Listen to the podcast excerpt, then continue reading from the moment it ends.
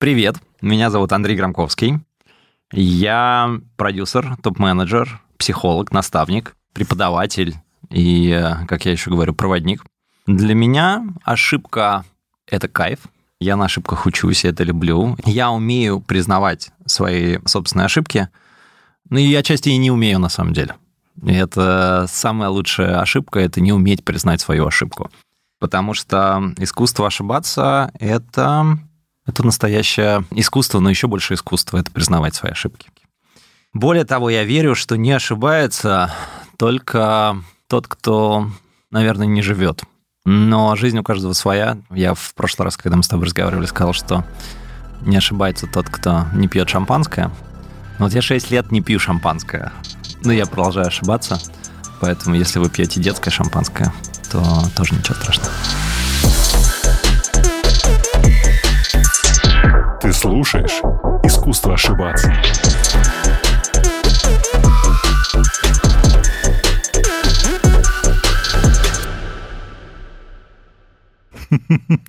Андрей, привет. Я как раз хотел через секунду после того, как ты сделаешь, сказать, типа, ты помнишь, что ты мне ответил уже 6 лет назад? 6, 6 лет, назад, да. Как что ты ответил 6 лет назад про шампанское. А ты такой сразу, вот я тогда ответил, что кто-то, кто не пьет шампанское. Ничего, как жизнь без алкоголя, кстати. Терпимо? Жизнь без алкоголя. Приемлемо. Жизнь без алкоголя. Ну, это, наверное, одно из лучших решений, если говорить не ошибки, то про правильные решения в жизни. Вот это было одно из правильных решений в жизни. Оно кажется, на самом деле, по прошествию лет очень простым и очень очевидным. Никогда никому не навязываю, всем считаю, все должны, если человек может пить и может получать удовольствие и не становиться алкоголиком, не впадать в зависимость, я вам искренне завидую. Вы счастливейший человек на свете, наслаждайтесь вашей жизнью. А, но в целом для меня, например, это просто была большая, на самом деле, проблема и могло стать большой бедой в жизни. И я этого избежал. И очень рад этому, счастлив этому. Я нашел кучу крутых методов, которые мне заменяют алкоголь как способ расслабления. Вот я только что утро провел на динамической медитации.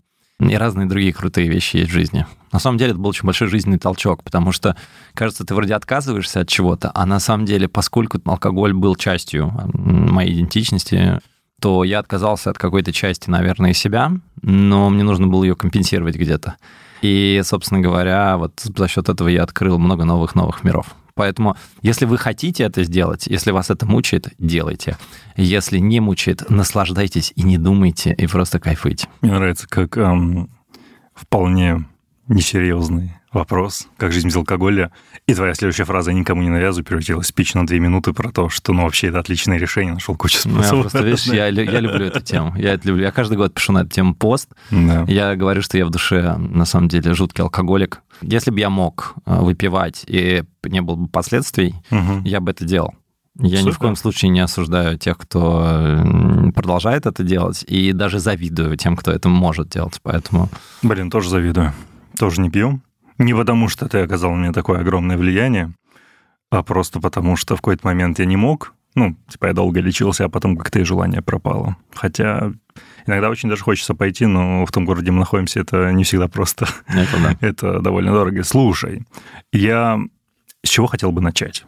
Я в кое веке открыл твою страничку на Википедии. Оказывается, есть страничка на Википедии. Я очень... Это очень странная я страничка. Удивился. Да. Я просто, можно я прочитаю, кто ты? Просто для тех, кто не знает. Внимание.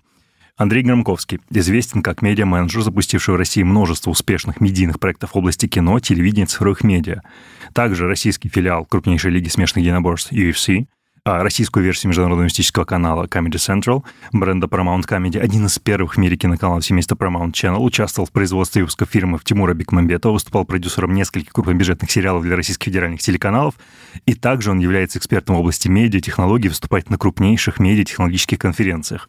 Господь, просто тебе столько амплуа приписали, ты себя сам как определяешь? Потому что здесь просто знаешь, переписано все, что можно. Ты знаешь, в Википедии либо пишет очень сладко, либо очень плохо. Полный хейт. Да, и я, я с иронией, конечно, ко всему этому отношусь. Ну, потому что регалии сегодня какие-то есть. Да, я много чего делал в жизни. Да, ну, какой у тебя сейчас амплуа? Как ты себя определяешь? Я успешный действительно медиа-менеджер. У меня хороший трек-рекорд в создании новых крутых проектов в области медиа-развлечений. Я продюсер, несомненно, но я в существенную часть времени последние годы посвящаю тому, чтобы работать с людьми, потому что я через какое-то количество лет, после того, как там 17, почти больше 17 лет я занимался медикой в том или ином виде, и я решил, что нужно вернуться к своему, так сказать, а, изначальному призванию, угу. а именно помогать людям находить себя. И от этого я получаю больше всего удовольствия. То есть, когда я могу взять тот опыт, тот багаж жизненный, который у меня есть, и помочь другим людям, которые делают карьеры или думают на тему вообще, как стать счастливее, как обрести какую-то самость, цельность. Я могу им помочь, это классно. И я получаю самое большое удовольствие именно от этого. Поэтому я стараюсь сочетать все это. У меня широкий набор интересов. Я и музыку писал в жизни, и стихи пишу, и много чего другого делаю. И а, мне просто кажется, что это, ну, если ты хочешь быть эм, человеком с большой буквой Ч, как говорил Редьярд Киплинг, то э, нужно быть широким. Нужно много чего делать, многим чем mm-hmm. заниматься, интересоваться и так далее. Поэтому я когда ехал, ты меня попросил подготовиться, как бы сказать, вот кто я, да, вот в, в mm-hmm. интро, который к подкасту. И ты знаешь, я просто сказал, слушайте, а зачем? Вот я просто Андрей. Слушай, а вне работы ты себя определяешь как Андрей?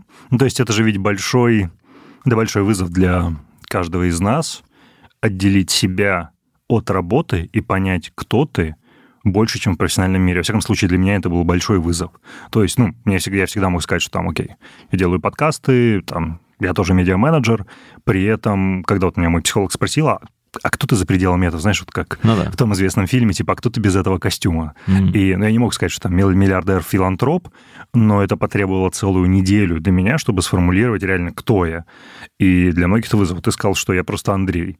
Ну, а кто ты за пределами работы? Так себя определяешь? Просто Андрей? Ну да, но для меня это очень много всего значит. Я долго думал, как бы, ну, там, ну, к вечным темам, там, типа, успеха, угу. всего добиваться, вот, типа, надо, там, да, и с ранних лет работать, я там стриг газоны, там, убирал снег людям, там было лет 12, да, там получал свои, там, ну, это было еще там в Штатах, когда жил в Штатах в детстве, получал там 5 долларов за это, радовался несусветно, покупал на свои деньги себе там приставку, Класс. потом, значит, там, не знаю, делал карьеру, там, добивался чего-то, выпускал какие-то крутые штуки, было много разных классных, успешных моментов в жизни. Потом задаешь себе вопрос, а, собственно говоря, а что, откуда ты пришел и куда ты идешь? Где начало и где конец? Угу. И для меня, ну, для меня всегда был вопрос, как бы, а зачем это все, да, там, с самого раннего детства. И я себе когда-то ответил на этот вопрос очень просто, что это, наверное, я когда-то у Пелевина а, подворовал идею того, что это такой бескон... поезд из ниоткуда в никуда. И сначала я был пассажиром на этом поезде, потом я стал проводником. А как-то недавно я понял, что я и есть поезд. Но следующий, последний этап осталось понять, что из ниоткуда в никуда тоже есть я. просто сила, несущая поезд. Ну, вот. Куда несется сила и, и, и, что, и что это все значит, по большому счету не имеет ровным счетом никакого смысла. Поэтому я играю. Я играю в том смысле, что у меня есть возможность, и я считаю, что если человек ну, имеет такую возможность, обязательно надо делать, нужно с себя снимать всю шелуху взрослых, серьезных таких дядь, людей и наслаждаться своим внутренним ребенком, быть просто человеком, который э, получает удовольствие и играет. Люди, которые действительно добиваются больших вещей в жизни, они ведь играют. Они ведь немножко несерьезно относятся к тому, что делают, с иронией, с юмором, и к себе также относятся. Потому что это приключение, которое это как игра да, компьютерная. Ты проживаешь эту жизнь, и когда ты уже пришел к ее концу, ты уже не помнишь, где было ее начало. Поэтому нужно наслаждаться этим моментом и кайфовать. Вот у меня вот последние там а, лет пять, наверное, я вот в таком примерно и живу в понимании мира, да, и мне это очень комфортно. Я вот сегодня буквально когда медитировал, была классная история. Мне, ну, когда медитируешь, иногда бывают всякие ощущения, видения там и так далее. Приходы. Ну, да, можно по-разному это назвать, неважно. Ну вот у меня сегодня, а, а я как раз недавно вернулся из Индии, в общем, и, и там много общался с людьми, которые, значит, любят Шиву. Есть такой образ, что Шива, он как бы танцует, и в своем танце он, с одной стороны, делает движение вперед, разрушает, делает движение назад и создает. И вот в этом танце Шивы и заключается, собственно говоря, жизнь. И вот я сегодня в медитации танцевал вместе с Шивой, и у меня прям мурашки пошли по коже, потому что я понял, что просто надо отпустить. Ты в танце. Когда ты в танце, ты не думаешь рационально, нерационально, осознанно, неосознанно, выгодно, невыгодно, хорошо или плохо. Ты просто танцуешь. И вот жизнь, она, собственно говоря, про то, чтобы гармонично танцевать. И вот этот танец под названием «Жизнь», в нем нет начала и конца. Это ну, просто такой момент, в котором ты находишься, и все. Таким образом, ты Андрей, игрок, танцующий вместе с Шивой? Ну, видишь, иногда да. В какой-то момент, а сейчас, видишь, мы с тобой вместе разговариваем в студии, поэтому сейчас немножко другая часть. Ну, наверное, все зависит от того, что человек чувствует в качестве своего призвания. То есть есть люди, которые, а, которые гениальные изобретатели, есть люди, которые гениальные рассказчики, есть люди, которые могут а, помочь другим а, найти себя, найти свой танец. Вот я этим, я помогаю, я такой учитель танцев. Определенно. Ты хорошо сказал про то, что поезд, идущий из ниоткуда в никуда, и совершенно сложно вспомнить, где было то самое начало. Тем не менее, ну, ты сейчас звучишь невероятно осознанно, преисполненно, мы про это поговорим. хочу, чтобы мы перенеслись на, я считал даже, а, на 20 лет назад, когда, получается, тебе было там 18-19 плюс-минус. А как ты себя тогда воспринял? Как бы ты описал вот э, юного Андрея Громковского, которого было вот как раз на 19 лет, который выступал это вот десятилетие безумного роста? Ты знаешь, это был интересный опыт, потому что у меня так сложилось, что у меня было очень несчастливое детство, и, ну, у меня были родители, которые были не очень счастливы вместе, но продолжали жить в силу разных обстоятельств. И это приносило достаточно много мне стресса в жизни, и поэтому я с ранних лет, э, мне довелось попасть в в религиозную среду, и я попал в, за границей, в православную, в русскую православную церковь, которую еще создавали не а, те люди, которые жили в Российской империи, которые бежали на Запад а, во время революции. Поэтому я рос вот с, под влиянием людей, которые были такой белой костью русской нации, себя по праву называли настоящими русскими людьми.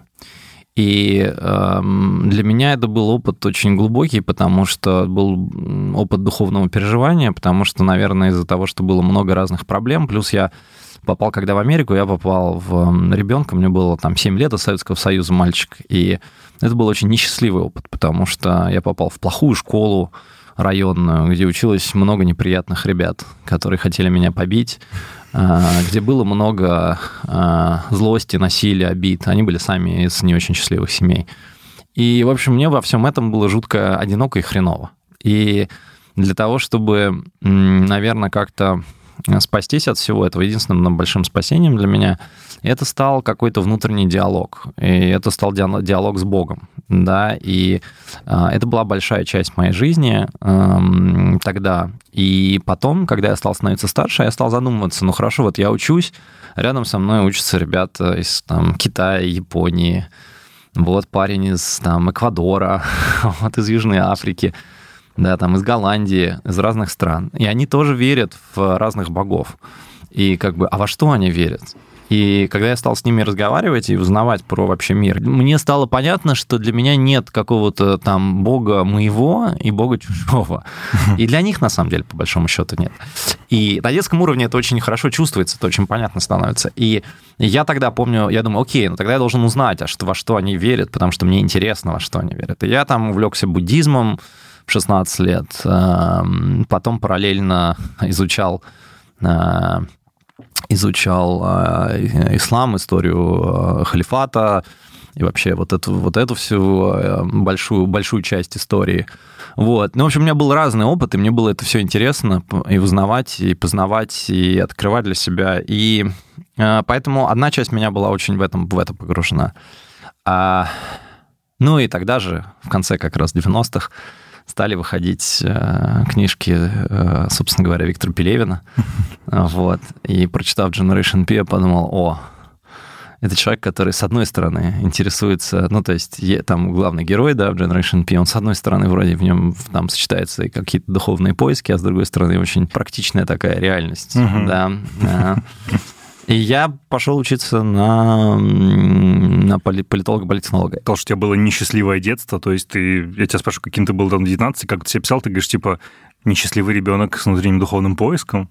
Ну, это да, а с другой стороны, мне очень хотелось самореализоваться, и у меня было очень много сомнений в отношении там, себя. Ну, то есть, при том, что я был там симпатичным, умным, там, а, из хорошей семьи, у меня было много, много всего там в плане как бы, ну вот, возможностей, угу. я очень сильно сомневался в себе, сомневался там, не знаю, в том, что, ну, как я выгляжу, как я говорю, насколько... Ну, то есть я был, на самом деле, в этом смысле из-за того, что я вышел из среды не очень а, как бы меня, ну, меня мало кто поддерживал, а, и, и, и просто иногда до, до меня не было дела то мне я вырос человеком с достаточно большим набором переживаний внутренних. И первый, и, наверное, в 20 лет, когда все там ходили, значит, э, по дискотекам и сходили с ума, и я, я тоже как бы иногда в, в этом участвовал, но в целом я чувствовал себя не очень счастливым.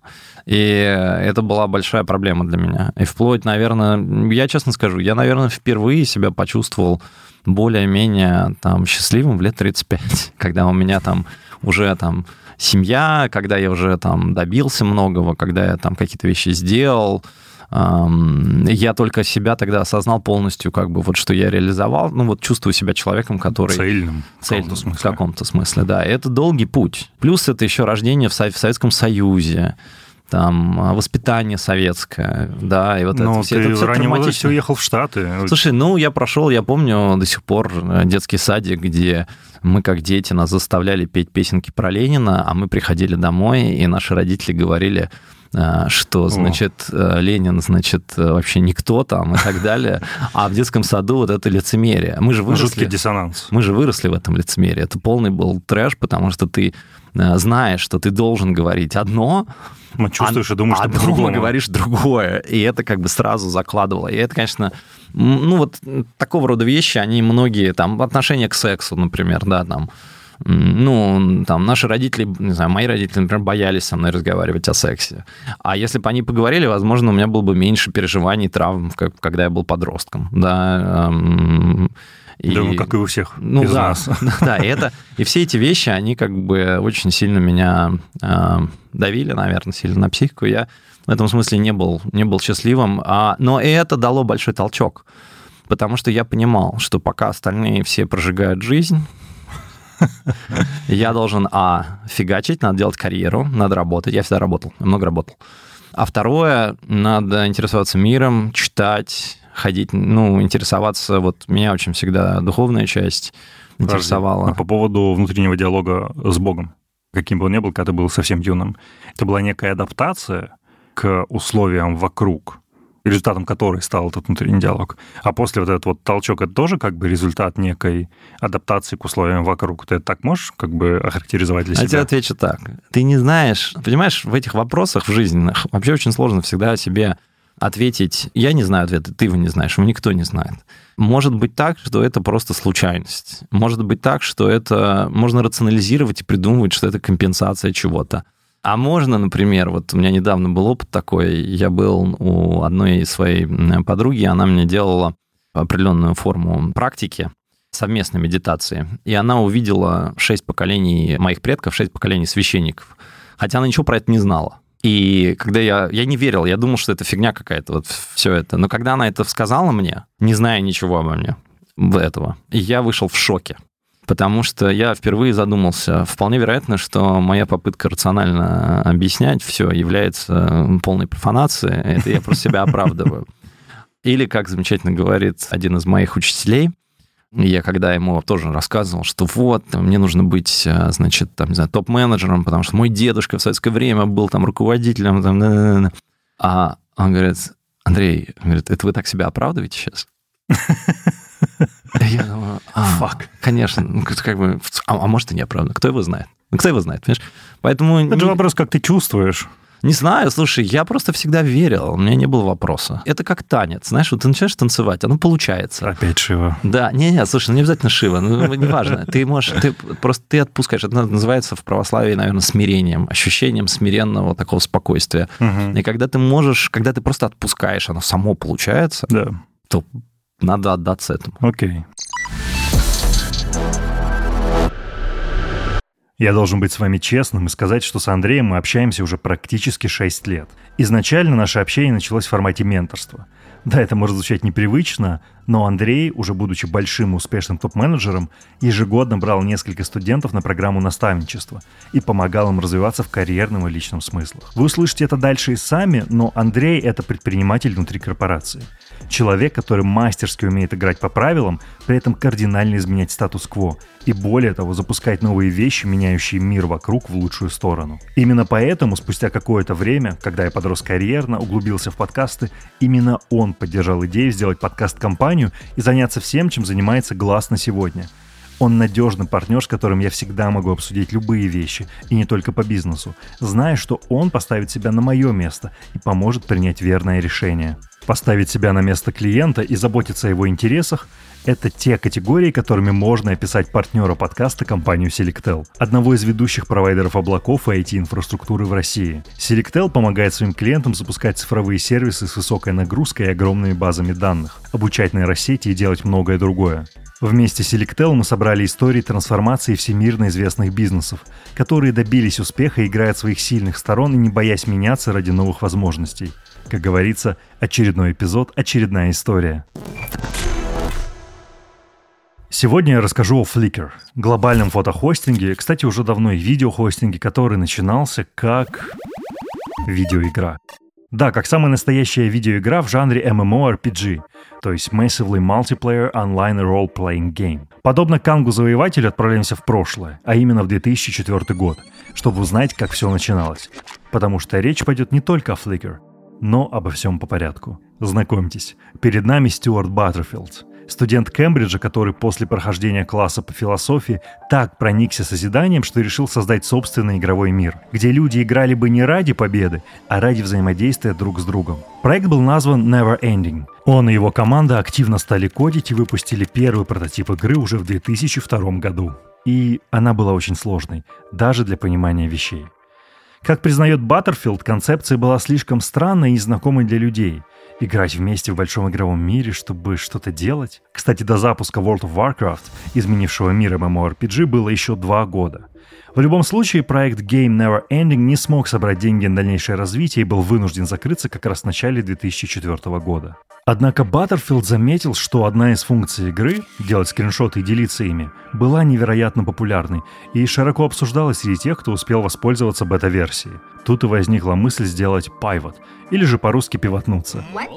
То есть начать сначала с другой бизнес-идеи, а именно запустить фотохостинг, который бы позволял загружать любые графические изображения, размечать их хэштегами и ключевыми словами, но и более всего делиться ими.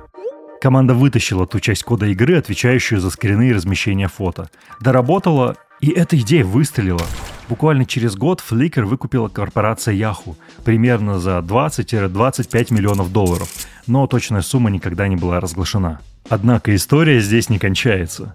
Получив деньги от продажи, Баттерфилд решил сделать второй подход к снаряду и все же сделать видеоигру, чтобы реализовать свою давнюю мечту. Благодаря своему успеху на Flickr Баттерфилд смог поднять более 17 миллионов долларов на создание Glitch. По сути, игры Never Ending 2.0 со значительными улучшениями пользовательского опыта и технологий. Но, опять же, некоторые из ее компонентов были слишком странными. У компании снова закончились наличные, и игра снова была закрыта. Но во время разработки Glitch команда создала классную систему внутреннего чата — потому что им не нравились существующие варианты текстовых коммуникаций внутри игр. Несмотря на и без того переполненное пространство корпоративных коммуникаций, Battlefield поверил, что его команда может предложить рынку нечто уникальное. Это и ознаменовало их поворот к разработке Slack. Последняя оценка которого составляет 27 миллиардов долларов. Бум! Еще один продукт, родившийся из неудачи. Что же это все означает? Лишь то, что не важно, чем вы занимаетесь в мире IT сейчас. Потому что если ваш текущий продукт не выстреливает, то вполне вероятно у вас может быть что-то такое, что может стать куда более успешным, если вы вдруг развернете свой бизнес и начнете преследовать новую возможность. Однако для подобных экспериментов необходима не только надежная IT-инфраструктура, но и надежный партнер, который поможет вам сосредоточиться на самом главном.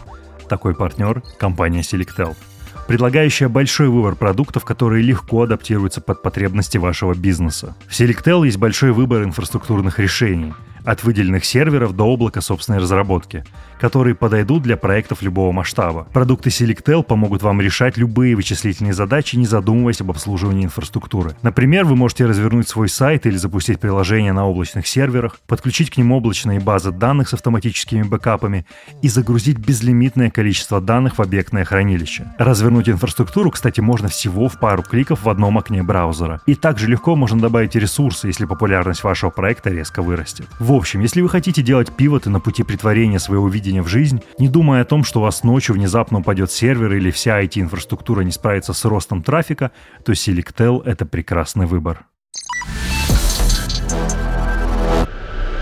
По поводу работы. Любопытный да. момент. Я просто сидел, считал. Мне было интересно в какой веке посидеть, посчитать эту карьеру. Я открыл LinkedIn. Первое место работы. Америя. 2004 год, июнь у тебя там написано. Я не знаю, может быть, ты это просто ставил, я потому просто... что у тебя был coherent путь.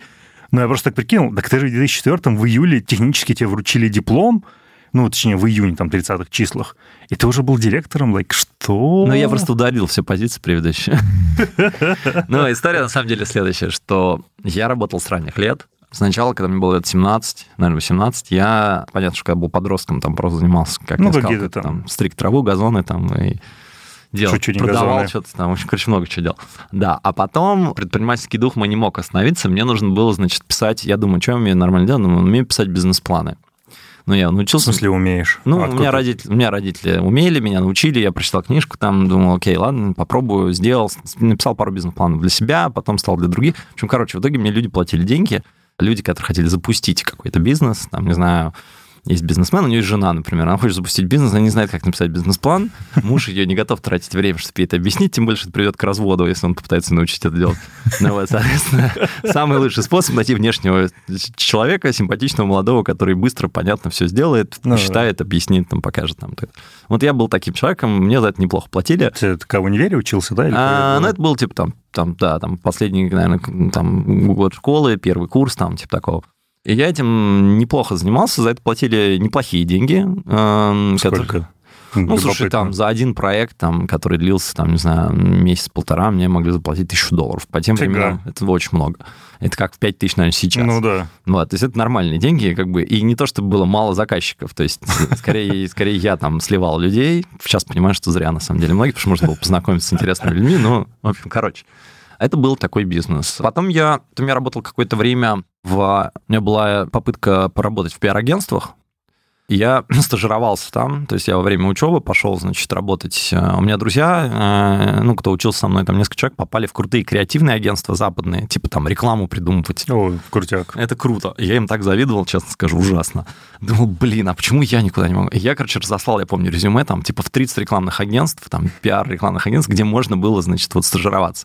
Ну, и, в общем, мне ответило два. В одно я пришел, проработал полдня, понял, что я там не готов работать, потому что там Почему? был какой-то... Ну, там был какой-то... Это был, это, у них офис был, типа, в квартире, и Фак. коллектив был такой за, там, типа, 45. Вот. И, не просто. Я понял, что нет, ребят, сори, как бы я не готов, я ушел. Вот. А вторая компания оказалась эм, интересной, но достаточно быстро выяснилось, что в целом рекламная вся история достаточно скучная, потому что были крупнейшие банки, и они ничего не хотели, ну, как обычно. Э, они, они очень хотели, они очень хотели быть креативными, но когда доходило до дела, они все рубили сами же. Ну да. И, в общем, кончалась очень тухлой и скучной рекламой, было неинтересно. А вторая часть у них была, это была пиар-часть, которой я тоже позанимался, но это была пиар-часть эм, достаточно циничная по российским меркам, в плане того, что это просто были статьи, которые там это агентство размещало за деньги где-то. Джинса, так называемая? Ну, ну да, а потом я приходил в институт, и нам, значит, э, значит, главный редактор там одной из вот этих газет, в которой только что разместили, значит, публикацию, рассказывал про свободу слова. Слушай, ну одно другому не противоречит. Это мне напомнило мой детский сад, где хвалили Ленина, а дома его ругали. И я понял, что как бы, не, ребят, я не готов заниматься, ну просто это, это совсем какое-то моральное для меня было... А ты долго это делал? Разрушение. Ну, нет, ну полгода, может быть, там, не знаю, 9 месяцев. Ну, короче, мне это все произвело удручающее впечатление. Сильно повлияло на тебя? Ты знаешь, оно мне просто дало прививку от того, что... Не обольщаться? Не, не, как говорил Юнг, есть те, кто хорошо растут в свете, а есть те, кто хорошо растут в, во тьме. Угу. А я просто понял, что я во тьме плохо, не умею расти во тьме, это не мое, и этим есть какие-то другие люди, которые будут значительно более счастливы занимать эти, их не будет мучить моральные вопросы там, и так далее. Для меня это было конфликтно, я поэтому решил это не делать. Вот, и поэтому было много всего, но вот, в общем, в итоге так получилось, что я попал в инвестиционную одну компанию, которая занималась как раз бизнес-планами, они занимались, да. и они делали, помогали медийной одной компании, которая называлась АТВ. Она делала «Времечко», помнишь, была такая да. программа? Вот. Я познакомился со всеми этими людьми, и понял, что это вау, короче, в общем, это прикольно. Так сложилось, совпало, что параллельно я занимался этим. А, у меня, в общем, был человек, который при этом знал, что есть такая, сейчас запускается компания Амедиа, был Александр Акопов, продюсер, который только что руководил каналом «Россия», сделал «Бригаду», «Идиота», и, значит, вот он запускал свою Подожди, компанию. это он сделал бригаду, я просто не знал. Конечно, да, это при нем, это он был гендиректором канала Вау. «Россия», да, да, он продюсер. Короче, он запускал свою компанию, он уже ушел с телеканала, и он да. собирался делать голливудскую студию. Угу. И мне сказали, Андрей, иди туда. Значит, иди туда? Мне посоветовали там позвонить, значит, добрым людям, которые, значит, возможно, со мной встретятся и, значит, меня проинтервьюируют. Но чтобы все понимали, это был не блат, потому что я ездил шесть раз на собеседование. Я вот про это читал, да, что ты шесть раз то катался. Да, я туда ездил шесть раз на собеседование. И тебе просто не удавалось встретиться буквально. Ну, ты знаешь, это особенность медийных как бы структур, что там люди не очень следят за временем, как ты знаешь, прекрасно по мне, да, в том числе.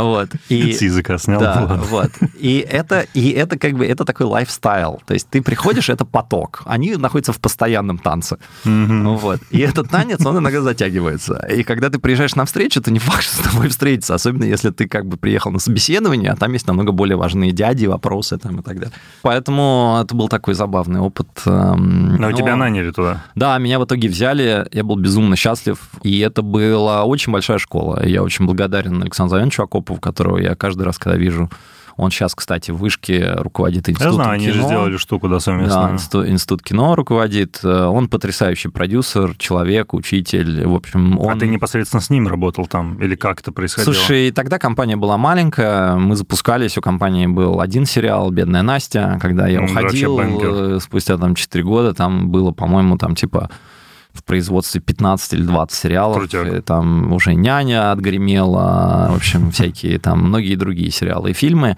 Это был очень большой успех. Оттуда из компании Амедиа родилась, по сути, вся индустрия онлайн-видео, угу. все видеосервисы. Твигл, Егор Яковлев да, работал, мы с ним дело. вместе, я ему даже помогал кое-что делать. И один из моих начальников оттуда Дима Алимов а, вместе с еще одним человеком, который был среди директоров Амедиа, с Олегом Тумановым. Они создали Иви. Иви. Это была точка роста. Кузница такая. Такая кузница и кадров, и идей, и людей.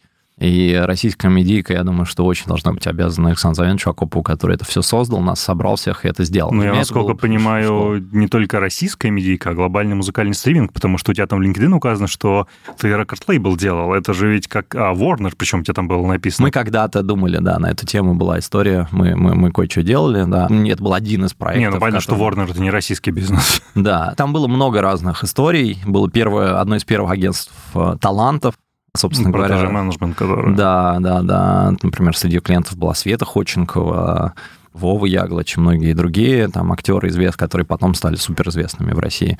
В общем, было много, было много. Были международные проекты, которые пытались сделать. А ты-то что там делал? Слушай... ну, то есть у тебя указано, что ты был финансовым контролером и бездевом.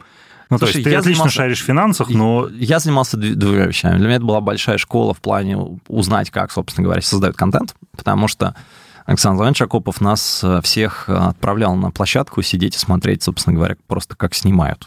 Угу. Там был потрясающий образовательный центр, который возглавляла Нина Зверева. Это один из э, лучших, она сейчас до сих пор один из лучших, я считаю, специалистов по образованию, в принципе. Она сейчас делает курсы очень большие. Угу. Там было много вот связано с, с этим. Я занимался тремя вещами. Там первое, это, собственно говоря, я занимался бюджетированием все производственным мы смотрели на все сметы, которые приносили продюсеры, и сомневались в них, скажем так. Вот. А это всегда есть в чем сомневаться, потому что все продюсеры Абсолютно. всегда любят завысить свои э, затраты. Вот. Это было непросто. Я был очень молодой, но у меня были... Подожди, уч... тебе 22 года. Да, у меня были учителя, которые мне помогали. У меня в команде, например, работала потрясающая женщина Яна Сорожкина. Она была до этого замдиректора по производству одной студии на Мосфильме. Вау. Ей уже тогда было, наверное, лет 50. То есть э, это было 20 лет назад, ну, да, да, можете себе представить. Она, в общем, меня, она была человек, который э, все сметы смотрела от и до. жутко въедливой была, такой профессионал с большой буквы, я сказал бы, в хорошем советском смысле. Было много разных интересных людей там, и продюсеров, и режиссеров, потрясающих актеров, разных людей. Так, короче, сомневаться да. в сметах. Первая правильная работа, еще два каких. Слушай, запуск новых бизнесов, всех новых бизнесов. Сайт-бизнесов, сопутствующих бизнесов. Все что, все, что приходило в медиа новое, и в том числе я там занимался сделкой, когда туда привлекали инвестиции от Access Industries, это Леонард Плаватник, который инвестировал туда в начале 2000-х. Ну, который как раз и владельцем да, он является же владельцем Warner Music. Да, он, ну, вроде был. Ну, да. один из акционеров, да. Да, да, да. И вот, и мы все новые проекты, в том числе и онлайн-стриминги, всякие многие студии компьютерной графики, и агентство талантов, все это проходило через мои руки. Мне нужно, ну, мы смотрели вообще, насколько это вообще можно как бы из этого сделать реально бизнес запустить, купить там и так далее. Поэтому это было хорошее погружение во все области медиа. Слушай, э, я можно спрошу, да. чтобы, или попрошу, да. чтобы ты рассказал одну историю, которую ты рассказывал мне? Да, когда я пришел в медиа, там э, было два основных бизнеса. Было производство, собственно говоря, контента, тогда снимали «Бедную Настю», а второе э, была задача создать киностудию на, Где сейчас на Воставской улице, да. да, там гигантский комплекс. И вот этот комплекс представлял из себя цех, в котором еще стояли станки. И это был цех по производству подшипников, и это надо было превратить в киностудию. И я был частью той команды, которая, вот мы, собственно говоря, занимались тем, что все это перепланировали, переделывали, привлекали туда деньги, инвестиции, выкупали это все и заново это все переформатировали. Э, работали там и с строителями, и много с кем другим. Был потрясающий опыт погружения в то, что означает построить киностудию. И одна, я считаю, что это гигантская заслуга, потому что за счет э, заслуга той команды и лично вот тоже Акопова, потому что, да, они сделали много проектов, но проекты, они как бы сегодня там прошло 20 лет, наверное, бедную Настю сейчас не так часто смотрят. А вот на этой студии каждый день продолжают снимать новые, новые, новые проекты. И туда вложена душа и сила очень многих людей. Это потрясающий просто опыт да. Ну, это такое намоленное место, туда приходишь, там есть определенный Да, мы еще, мы еще бродили, я сидел внутри павильона, у меня был офис внутри павильона когда-то, значит, э, да, мы там бродили, там все это было из кирпичей собирали, я помню, бедную, мою прекрасную няню снимали в а, павильоне, который там разваливался, он был не до конца, он был временный, он построен был временно туда привозили иностранцев, и им говорили, ну вы вот просто представьте, что здесь нет всего этого оборудования, луж, вот здесь все будет круто. И когда сейчас туда заходишь, думаешь, вау, это прикольно. Короче, я могу утверждать, что ты попал в это отчасти, ну, случайно? Слушай, вся жизнь, да? Ну, у меня так всю жизнь. Ну, именно, что у тебя не было цели, что ты хочешь конкретно Нет, в я хотел. кинокомпанию, Я хотел, смотри, мне хотелось менять жизнь э, людей к лучшему. Это точно. Э, у меня была такая цель. Я начал с того, что мне показалось, вот когда я прочитал, там, не знаю, Generation P и ряд других книжек, у меня было ощущение, у меня было понимание, что, наверное, самое большое влияние на жизнь людей имеют люди, у которых есть э, там э, власть, какие-то ресурсы там и так далее. И есть люди, которые как бы лекала рисуют, по которым происходит изменение. И я считал, что такими людьми являются там политологи, политтехнологи, там вот люди, которые такие мудрецы. Угу. Я пошел туда. Но когда я столкнулся с реальной профессией, когда выяснилось, что большинство из этих людей, ну, там, некоторые, понятно, занимаются действительно там суперсложными вещами, но в целом в массе своей политтехнологи занимаются не самыми светлыми вещами, а думают скорее, как сделать так, чтобы их там заказчик победил, выиграл любой ценой. И там нет моральных ограничений. Я понял, что это не совсем то, что я хотел. Это не про то, чтобы менять жизнь людей к лучшему. И дальше я подумал, окей, а как можно повлиять на людей, чтобы они сами стали лучше? Ну, массе. Я подумал, это контент, да, это создание чего-то, что может... Вот ты делаешь подкаст, нас с тобой послушают, возможно, там какой-нибудь там подросток, например, задумается там о будущем своем и там примет какое-нибудь там более правильное решение.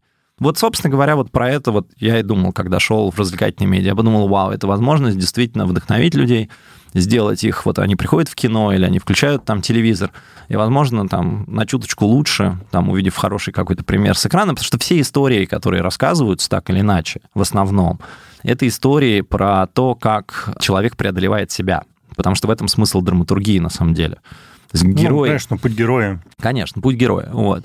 И как бы и ты вроде помогаешь это делать. И поэтому я туда пошел. Ну, а потом, соответственно, позже это эволюционировало там вот сейчас. А как сейчас твои переходы момент. происходили? То есть у тебя там дальше, ну, из таких знаковых вещей это Базилевс с Тимуром Бекмамбетовым, затем 20 век Фокс, ну и там вот сейчас на данном этапе это UFC.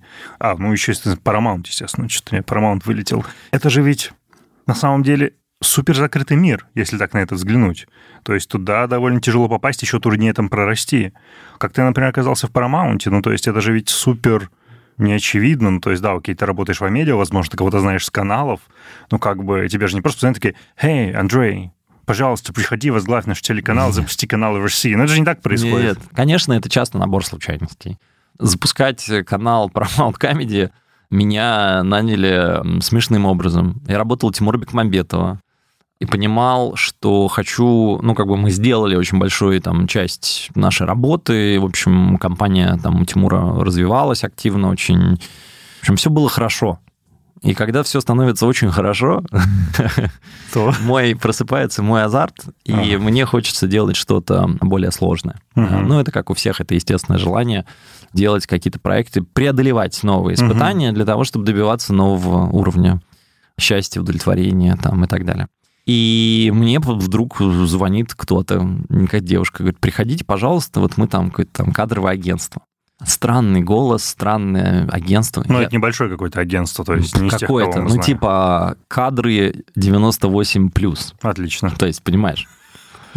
Она говорит, международная компания. Я думаю, странно как, ну, какая-то странная история. Думаю, наверное, может, разводка какая-нибудь. Короче, я приезжаю в это агентство, а девушка, кстати, оказалась классной. Мы, по-моему, до сих пор где-то с ней там ВКонтакте, где-то, ну, в общем, uh-huh. она была классная. И это, наверное, единственное, что меня успокаивало. Потому что офис, а, это был какой-то очень совковый офис. Все было очень совковое. Мне дали анкету на три листа. И говорят, запомните, пожалуйста, типа, а у них есть Вредные резюме. привычки, курите, Ну, типа, да, да, да, да, типа там, знаешь, да, да, такая, типа, чуть ли не как на госслужбу, знаешь, какая-то анкета такая очень странная. И, ну ладно, я заполнил, думаю, ладно, один раз потерплю, ничего страшного. Ну вот, и меня собеседуют и говорят, мы не скажем вам название этой иностранной компании, мы не скажем. Но ну, меня долго, короче, в общем, интервьюировали, интервьюировали, интервьюировали. И долгий процесс. Я тут и я думаю, ну это, короче, какая-то хрень. Вообще, зачем я это сделал? Куча потратил времени, сил. А сколько тебе лет в это время? Ну, не знаю, мне лет там 30, может, даже меньше, наверное. Ну, в общем, а, да, в общем, короче, я думаю, что это такое вообще? Вот, да, меньше 30, наверное, 28-27.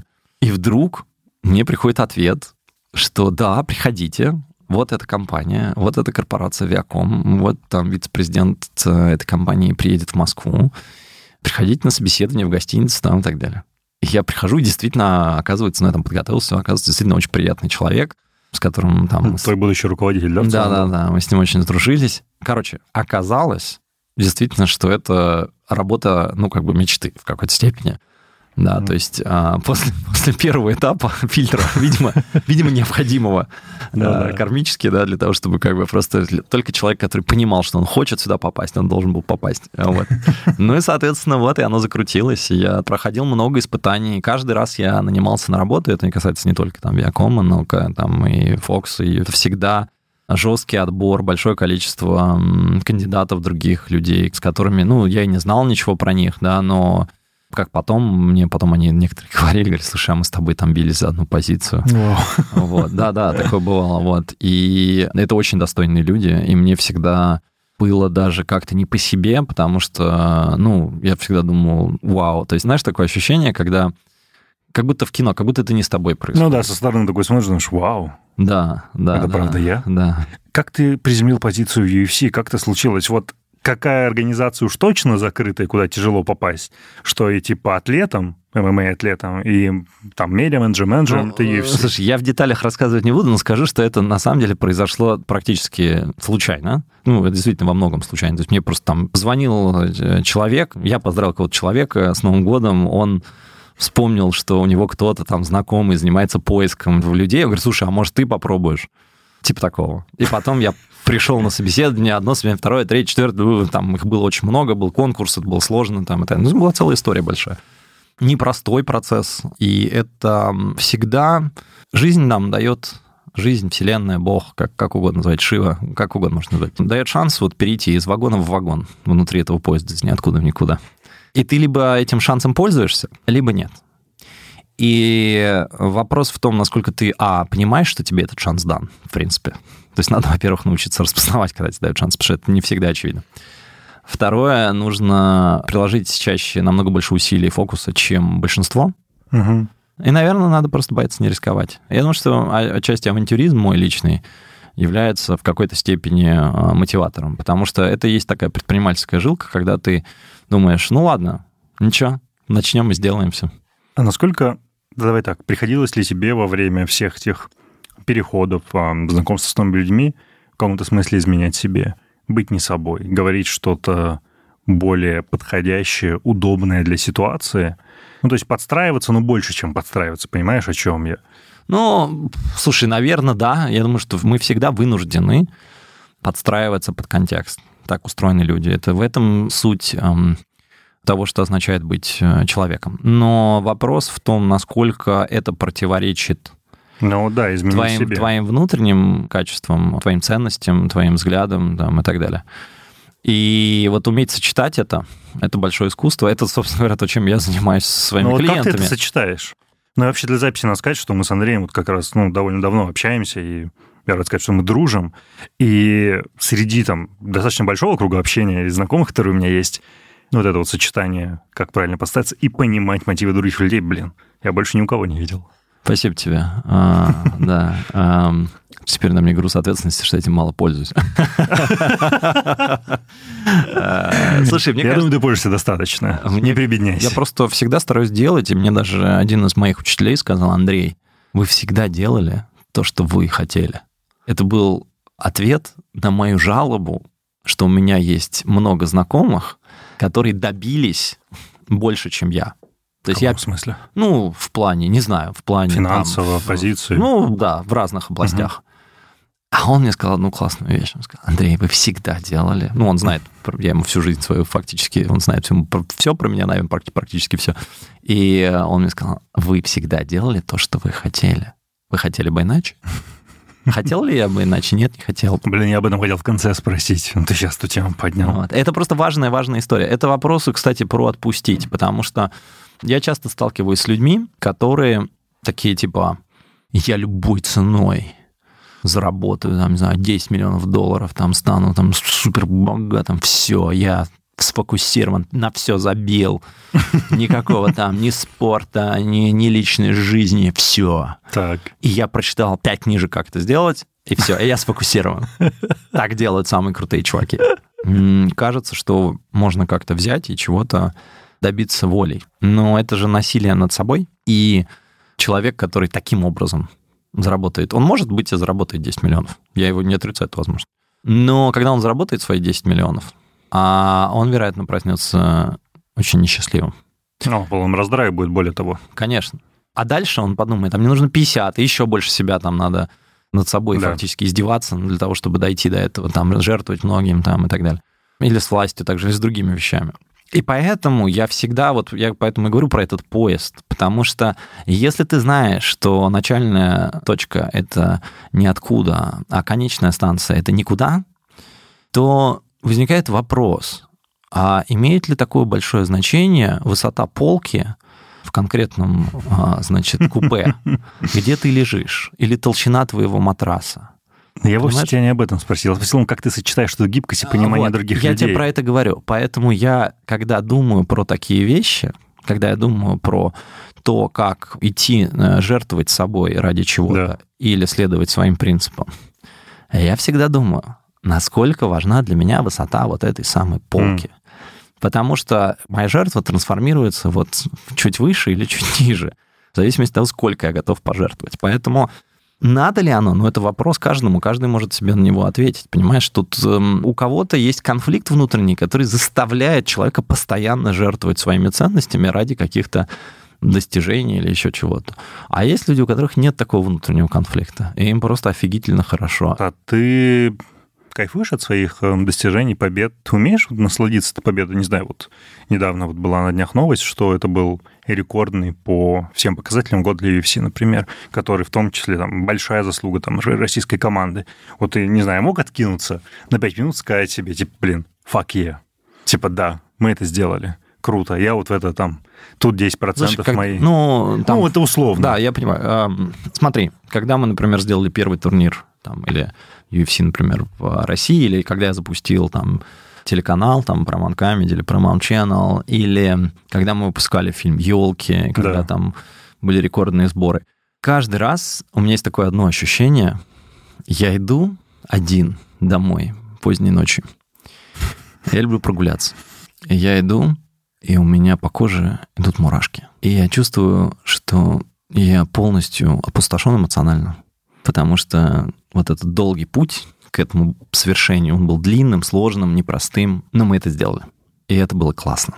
И в этот момент я знаю, что у меня есть два дня, чтобы ни о чем не думать, немножко отдохнуть, разбавить эту пустоту чем-то и двигаться вперед. Но это не ответ. Ты так в итоге тебе идут мурашки. Это чувство наслаждения для тебя. Вот в этот момент, да. Но это, но, оно но, краткосрочное очень, Но да? оно очень, конечно, краткосрочное, потому что это про преодоление, про внутреннее, что, что ты сделал. Не то, что внешне, потому что внешне, ну, слушай, наша цивилизация там через пять тысяч лет от этих зданий, где мы сидим, ничего не останется. Абсолютно. Понимаешь, там песком будет сметено все.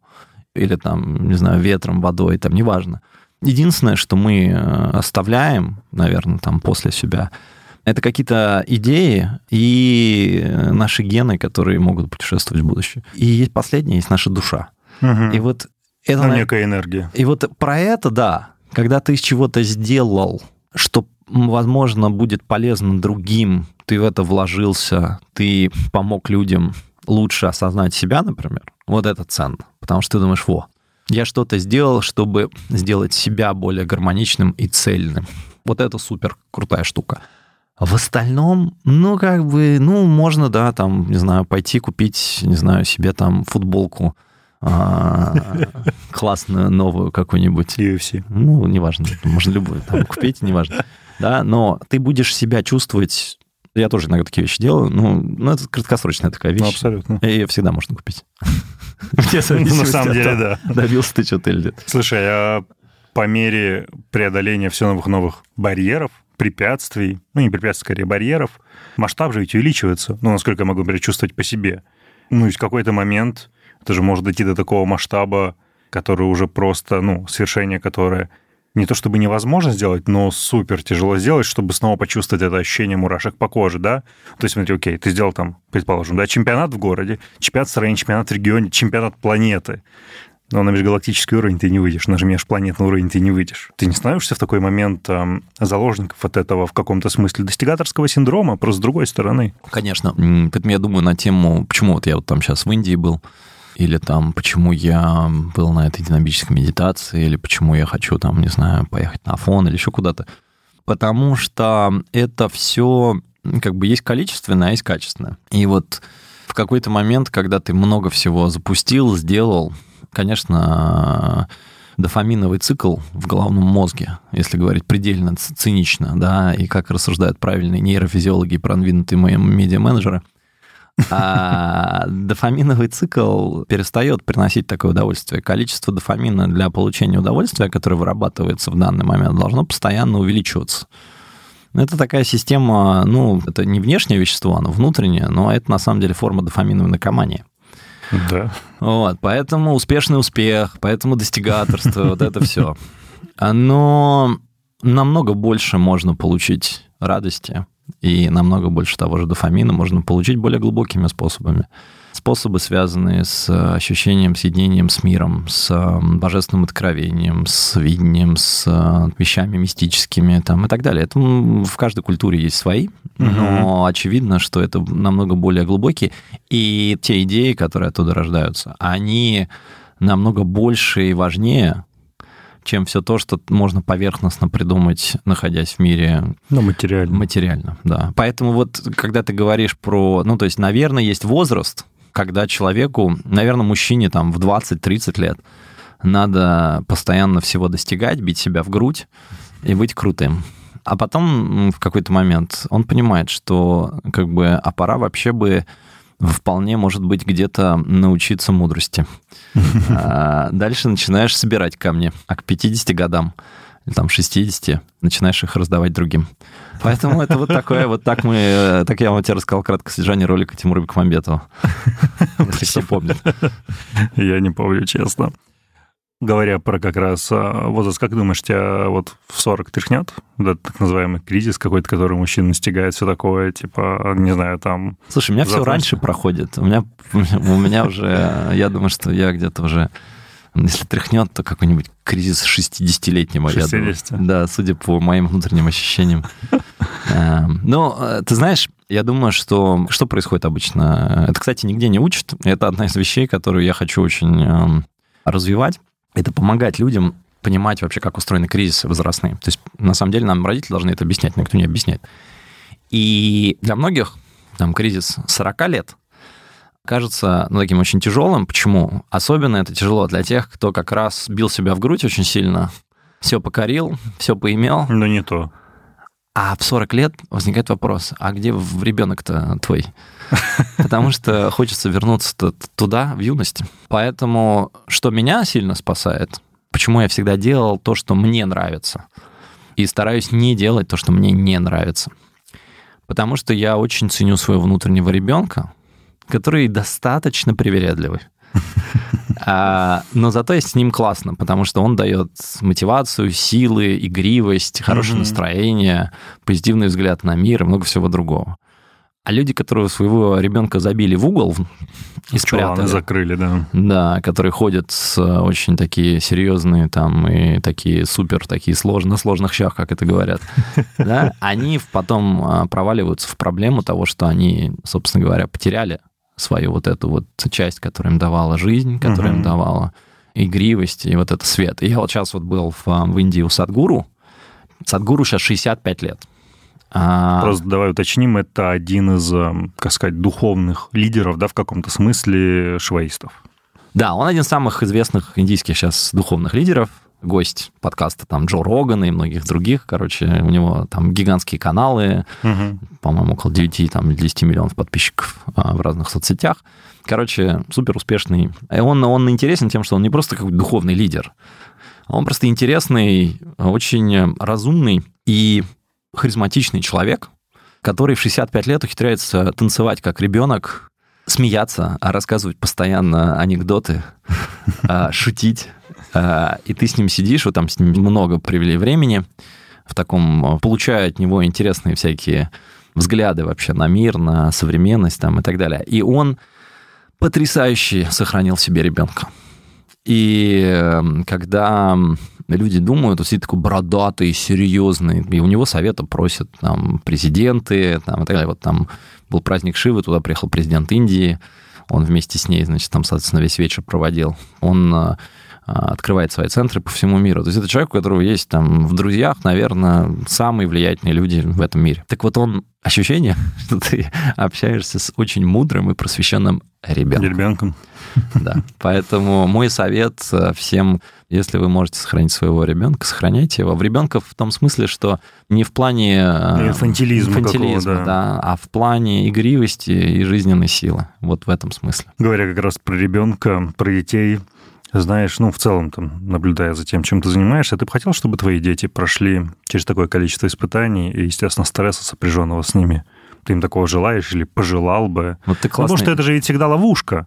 Потому что когда родители условно, ну там, окей, мы договорились, что поезд идет из ниоткуда, но буквально, когда пришли из ниоткуда, добились многого, то, ну, и дети немного понижают планку, потому что у детей все на старте есть и даже больше. Классный вопрос. Видишь, чувствуется, что ты профессионал своего дела, потому что это вопрос, который меня дико мучает. Но у меня нет детей, он меня сейчас мучает. Ну, еще, когда свои появятся, значит, тебя будет уже не, не будет уже мучить. Меня мучает в том смысле, что да, мне пришлось пройти через эм, я не скажу самую сложную, но приходилось проходить через большое количество, как минимум, психологических испытаний. Ну, вот про психологические, да. Неприятных вещей. Приезжаешь в другую страну, там, не знаю, твои одноклассники берут, там, выкидывают там твои вещи, пристают э, постоянно какие-то драки, разборки там и так далее. При этом родители заняты собой, особо некому там пожаловаться. Ну, в общем, и мало что можно сделать, в принципе. То есть, как бы, там, в другую школу тебя никто не отдаст. Или по жизни, когда ты просто оказываешься в другой культуре, в другой цивилизации, это всегда испытание ментальное. И я на самом деле тоже все время думаю, а как бы вот мне там повезло в жизни, что мне удалось пройти через такой опыт, потому что это меня сделало сильнее, успешнее, умнее, там, да, мотивация и много другого. А моим детям, значит, это не достается. И это, ну, приходится придумывать. А, ну, во-первых, я тоже стараюсь как бы их а, в этом смысле создавать для них какие-то испытания. Ну, Например? Ну, например, там, я достаточно долго там ограничивал детей с точки зрения там просмотра разного контента, который все остальные смотрят, там, типа, а вот мы там, мы, мы этого не делаем. В чем смысл? А мне мои родители, например, запрещали смотреть больше, чем получаса телевизора в день. Да, я знаю, читал. Вот. И я ненавидел читать в детстве. Просто ненавидел, потому что меня заставляли. Жюль Верн а, до сих пор, мне кажется, жутким, прости, да простит меня сам Жюль Верн, жутким писателем, потому что я ненавидел его книги. А мои родители их очень любили, и, конечно же, пытались заставить меня их читать. И я сейчас думаю про себя, что, наверное, ну, если бы они этого не делали, я бы, наверное, в более старшем возрасте не стал бы в таком количестве читать. То есть то, что они мне объясняли ценность этого, мне оно тогда не нравилось, но потом я принял эту ценность. В этом все-таки был большой смысл, потому что это воспитание, оно все равно повлияло. Ну, то есть сейчас запрещаю, например, своей дочери смотреть какие-то мультики, ты добиваешься? Нет, сейчас, сейчас нет, но просто ограничивая, например, использование электронных гаджетов, устройств, ты можешь все равно ребенка заставить, э, Будет например... Перефокусироваться. Перефокусироваться. То есть это вопрос тонкой настройки. Вопрос про жизненные испытания. Слушай, у них свой набор будет жизненных испытаний тоже. Разумеется. Я думаю, что проходя тоже через там разные школы, разные страны, разные другие другой опыт. У них свой опыт тоже будет. И они тоже сталкиваются, там, не знаю, с буллингом. Мне приходится тоже с этим разбираться. Там. Ну, в наше время просто никто не жаловался. Ну, тебя там, не знаю, в школе там к стене прижали там. Ну, что жаловаться, на самом Что жаловаться? Ну, дал сдачи и пошел дальше. Да, да? как бы да. в лучшем случае. А в лучшем, а в худшем, как бы, ну, терпи. Что, сам виноват, надо было быть более бойким. Да, вот, вот мы так выросли. У них немножко по-другому, потому что у них там сразу там типа, ой, там меня булят начинаешь разбираться, выясняется, что кто-то кому-то фигу показал. Блин, буллинг эволюционировал. Да, и теперь с этим разбираются родители. Но как бы каждому свое. В общем, я думаю, что дети так или иначе пройдут через испытания, но, конечно, условия, в которых мы росли, и Советский Союз, и все, что вот тогда происходило, они были а, другие другие просто по определению. Поэтому. Слушай, ну вопрос на самом деле по схожей теме, да? А как не позволить им стать мажорами. Ну, то есть, представляешь, у тебя восхитительная дочь, она тебе подходит говорит, пап, о, я хочу новый iPhone, и смотрит на тебя своими там очаровательными глазами, и ты такой, нет. А, ну, у нее нет телефона, кстати, ну, поэтому... Нет телефона? Нет. Как так? Так, нет, нет, нет, нет. Ну, слушай, ну, если прям... Ну, это, опять же, это вопрос. Ну, то есть, как вот здесь говорить «нет» таким образом, чтобы но это не было какой-то обидой, которая еще больше усилила ту самую надуманную компенсацию, как мы выяснили в начале. Ну, слушай, кто его знает? Вот мне родители запрещали телевизор смотреть, я пошел в медийку работать. Запрети, запрещали колу пить, я люблю колу. Ну, кто его знает? Блин, я должен сказать, что Андрей пьет адски много колы. Нет, я сейчас не пью сто лет. Ну, сто лет. Я уже, я редко пью. Но, да, но раньше пил. И это была компенсация. И на самом деле я думаю, что это естественно. Но что делать? Ну да, как? Ну, быть более строгим, быть более последовательным. Ну а как? Ну, слушай, ребенок это алмаз, который поддается огранке. Абсолютно. И да. поэтому от того, насколько ювелирно мастер может произвести огранку, зависит от того, какого качества получится бриллиант. Ну, это все очень поэтому, вещи. Поэтому, слушай, ну, воспитание — это непростой процесс. Приходится иногда говорить «нет», ну, предлагать другие вещи давай вместо того, чтобы сидеть в телефоне, поедем вместе куда-нибудь, э, там, погуляем, проведем вместе время, поговорим. У меня вот любимая тема, например, со мной так делали, я считаю, это будет классно с детьми делать, это идти куда-нибудь гулять, и когда ты гуляешь, разговаривать на важные темы. Угу. Ну вот недавно меня там пятилетний сын спросил, пап, а кто это создал все? Вау, да. класс. И тут разговор про Бога на час. И потом про разнообразные модели Слушай, мира. Пап, я имел в виду это здание. Ты такой, опа. Извини, я тебя индоктринировал. Не, не, слава богу, это был именно тот нужный вопрос. Да, но как бы... И когда тебе ребенок вот задает такой вопрос, ну это вау, потому что ты можешь... Ты можешь ты для себя переосмысливаешь, потому что там я решил, там, не знаю, вот младшему, например, там дать более широкий взгляд на мир и сказать, что дать ему возможность выбирать, во что он верит. Угу. И это очень интересно, потому что у него рождаются мысли. Он говорит, ой, я хочу нарисовать там рисунок про это. Да, я хочу что-то создать. Класс. И дальше у него вырастает свое восприятие. То есть у него уже вот эти вот нейронные се- Связи. с- связи, да, они уже формируются, и у тебя уже дальше целый, он дальше уже начинает, то есть у него вселенная создается. Ты создаешь внутреннюю вселенную другого человека. Это потрясающий опыт. Поэтому вот так воспитываем детей. Я правильно понимаю, что когда мы говорили вначале про твое детство, у меня сложилось впечатление, про если ошибаюсь, что тебя как бы не совсем воспитывали. Или давай даже так, пример воспитания, который тебе продемонстрировали свои родители, он отличается от того, чтобы ты мог назвать вовлеченным таким воспитанием, идеальным Ну, воспитанием. слушай, по-разному, в разные периоды по-разному, но понятно, что при этом мне родители много чего хорошего вложили. Да, и там меня в целом мне повезло, потому что я родился в семье, где бабушка очень известный востоковед была, ездила там всю жизнь в Японию, я вырос на японских самурайских фильмах, которые я смотрел. Там. Это Ну, у меня было много, много всякого интересного. Там дедушка народный артист в театре оперетты. И я провел там детство там за кулисах в театре. Это круто. Да. То есть опыт был разный. Нет, я веду к тому, что ты свою роль родителя, вы как бы вместе с твоей супругой, вы на ходу учитесь, или у вас все же есть некие уже хорошие примеры перед глазами, какие-то хорошие практики ваших родителей, которые вы воспроизводите? Слушай, ну ты пытаешься лучше взять лучшее у своих родителей и внедрить в жизни, но проблема в том, что нас нигде не учат быть хорошими родителями. Абсолютно. А, и это такая вещь, которую ты можешь там где-то почерпнуть у других людей. Но тут еще важная вещь, что это интуитивный процесс. Быть родителем означает быть в отношениях со своими детьми.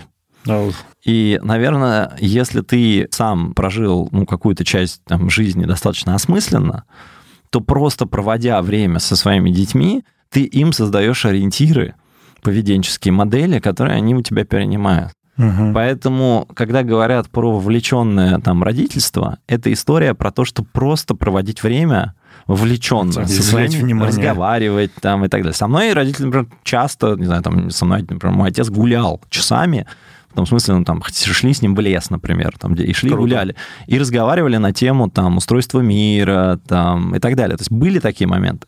И это оказало неимоверное влияние. Хотелось бы мне больше этого, или хотелось бы, чтобы у меня там были, э, там, семья там моя там не распалась? Конечно, хотелось бы. Но, слушай, кто-то рос без там отца, кто-то без мамы, у всех свои, кто-то вообще в детском доме рос. У всех свои есть эм, нюансы. Вопрос, как мы это с возрастом учимся компенсировать, Мгм. и как мы для себя это проживаем до конца. Потому что вот это самое важное. Потому что если ты полностью осознал все, что с тобой происходило в детстве, и можешь потом во взрослом возрасте это использовать как преимущество, то тогда ты можно сказать, что ты цельный, интегрированный человек. Круто. Хороший ответ. Но идеальных родителей нет. Поэтому разумеется. и не надо стремиться быть идеальным Ну, родителем. это ужасно, знаешь, когда вот эти вот там мамы пятерых ангелочков в Инстаграме, это вызывает только какой-то смех. Ну, я утрирую, доводя до это вызывает подозрение. Это вызывает подозрение, что, да. Что есть то какая-то другая там, сторона этой жизни. Да, Что-то в голо- в голове у этого человека, наверное, свистит. Да, да, согласен. Лучше согласен. быть реальным. Да. Говоря про реальность, знаешь, мне однажды писали а, в отзывах в Apple, что название подкаста хорошее, гости хорошие, но содержание говно, потому что приходят хай-ачиверы, которые не рассказывают про свои зарплаты и про то, как они добились того, чего не добились. При этом стоит 5 звезд под этим отзывом. То есть внутреннее такое противоречие. Это я написал. Да? Блин. Шутка.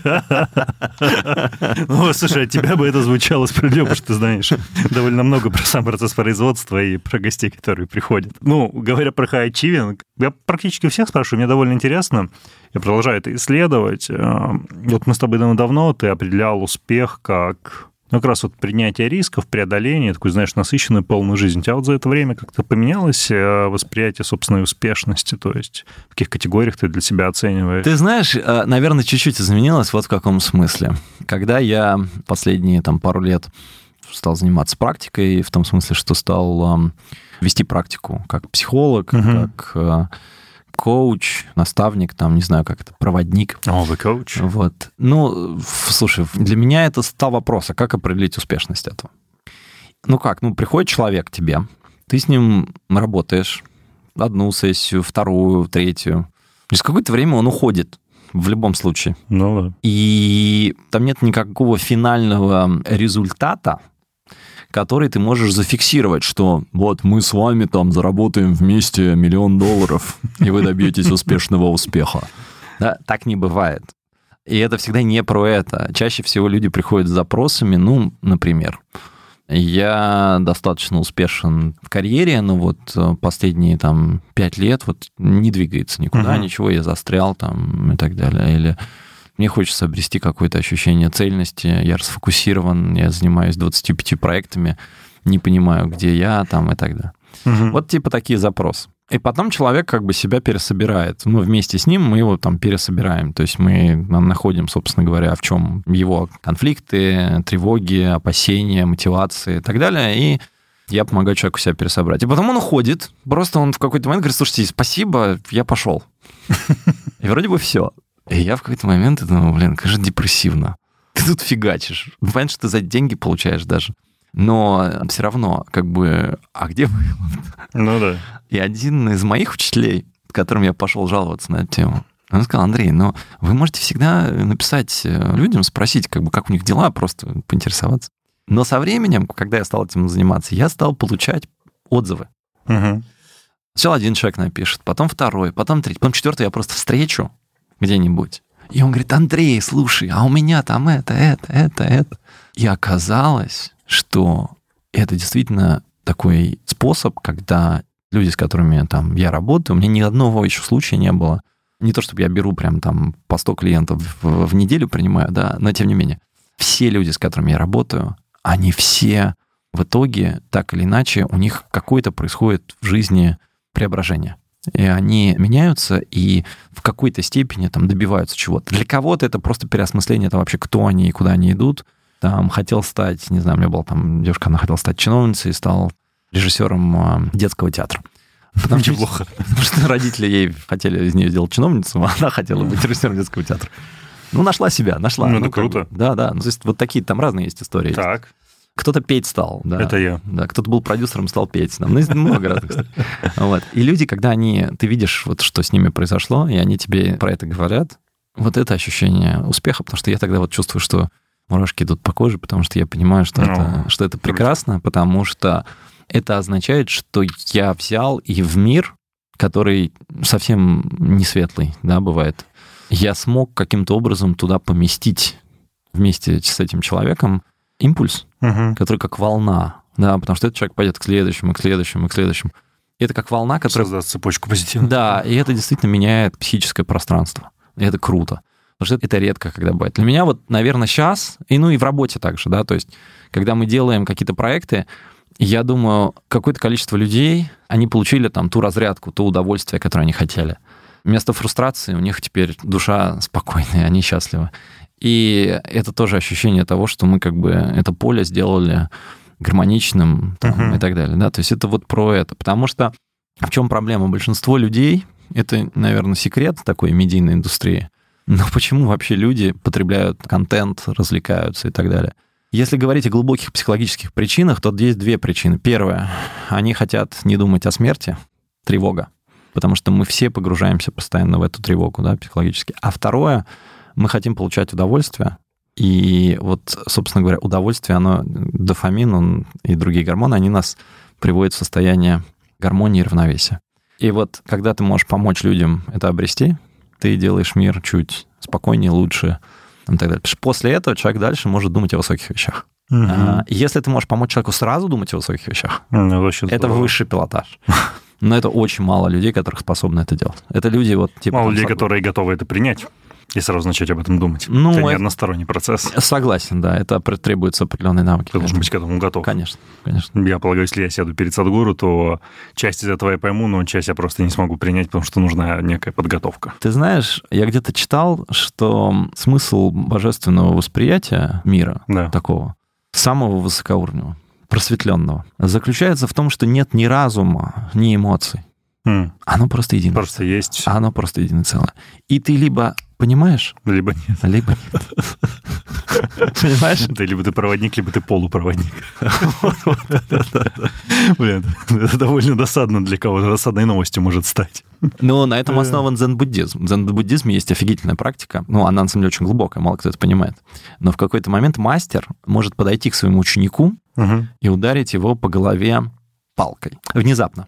Так. Делается это внезапно и по одной причине потому что именно неожиданность полная абсурдность и парадоксальность Проявляет твою сущность. поведения учителя может спровоцировать просветление в ученике. Ну, это глубоко. Да. На первый взгляд, конечно, так не кажется. Но если ты просто подойдешь, уд- ударишь человека палкой, я, По не думаю, что, я не думаю, что это Ты принесет... человека просветлишь. Да, он просветление вряд ли добьется. Понимаешь, да? А действие одно и то же. Э, Да, это хорошо. Слушай, ну ты в середине говорил о том, что ты думал о том, когда ты начнешь сначала, если тебе предложили бы начать сначала, как ты себя будешь вести. Но я все же это, чтобы ты про это подробно сделал. Вот у тебя сейчас есть, вот как в «Матрице». Да, тебе предлагают две таблетки, в общем, как на рейве, ну, как в «Матрице». Вот, и одна позволяет тебе, собственно, весь путь а, начать сначала. Что будешь менять? И стал бы ты что-то менять? Ам, Менять путь это важно. На самом деле все думают, что карма это как судьба, да, что это что-то заданное. Наоборот, карма это действие. Это то, что ты делаешь, чтобы изменить как раз ход того, что должно быть предопределено. Окей. А, поэтому, если бы можно было проживать жизнь заново, именно в этих конкретных обстоятельствах, то, наверное, единственная вещь, которую я сейчас понимаю, которую, ну, как бы я бы чаще практиковал, это меньше гнаться за социальным и вот всяким таким а, успешным, а больше следовать своей интуиции. Потому что проблема в том, что мы такие типа рациональные. Я живу, мне там, не знаю, 35 лет, мне через 25 лет будет 60, я выйду на пенсию, нужны деньги, нужно откладывать, Так. надо получать зарплату, с каждой зарплаты отчислять 5,5%, класть на счет, возможно, это вырастет, и я смогу провести безбедную старость. Ну, типа такого. Ну да. там, рассуждение человека. А интуиция говорит, что надо все бросить и отправиться, не знаю, в какое-нибудь путешествие. И вполне вероятно, я бы и в молодости, ты такой думаешь, не, ну как, отправиться в путешествие? Блин, а как же там, а девушка? Я, там, я хочу, чтобы у меня была девушка, или там я хочу, чтобы у меня там семья была, или там я хочу там этого Мгм. там, да, вот эти все вещи. И ты постепенно, постепенно, и в каждом разом ты реже и реже выбираешь путешествие, ну, не выбираешь. А потом ты такой просыпаешься, там, такой, там, 35-40 лет, такой, типа, фак. Вот что-то я не попутешествовал. А потом ты встречаешь того человека, который выбрал путешествие. Блин. А он выбрал путешествие, познакомился там с охрененными людьми, придумал какое-то очень классное дело, которое порадовало миллионы людей, заработал на этом очень много денег, стал очень успешным. И он сидит перед тобой, и ты смотришь на него, и думаешь, «А хотел бы я свою жизнь, прожить свою жизнь по-другому. Вот это называется искусство ошибаться. Понимаешь? Ну Да, ну ты сейчас дроп, конечно, сделал. Поэтому, э, поэтому э, жизнь дает возможности, она дает шансы.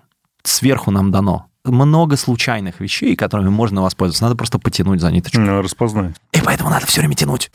А когда тебе там есть стоп-фактор, не тяни, там, это страшно, там. Нет, так нельзя. Это важно. Нужно делать. Нужно делать то, к чему лежит сердце, исследовать свою интуицию. Это важно очень. Крутяк. Спасибо. Загрузил тебя, да? Ну, мальца. Надо признаться, грузанул в конце. Да. Так что приходите ко мне на, на трипы. Я- Но это не трипы называется. За- Записывайтесь на коучинг. потрепуем вместе. Может быть, э, найдем вас ребенка и как-нибудь Выгоним и вытащим его из этого чулана отправим чёрного. его в путешествие. Ладно, кайф, Андрей, спасибо. Это был классный диалог.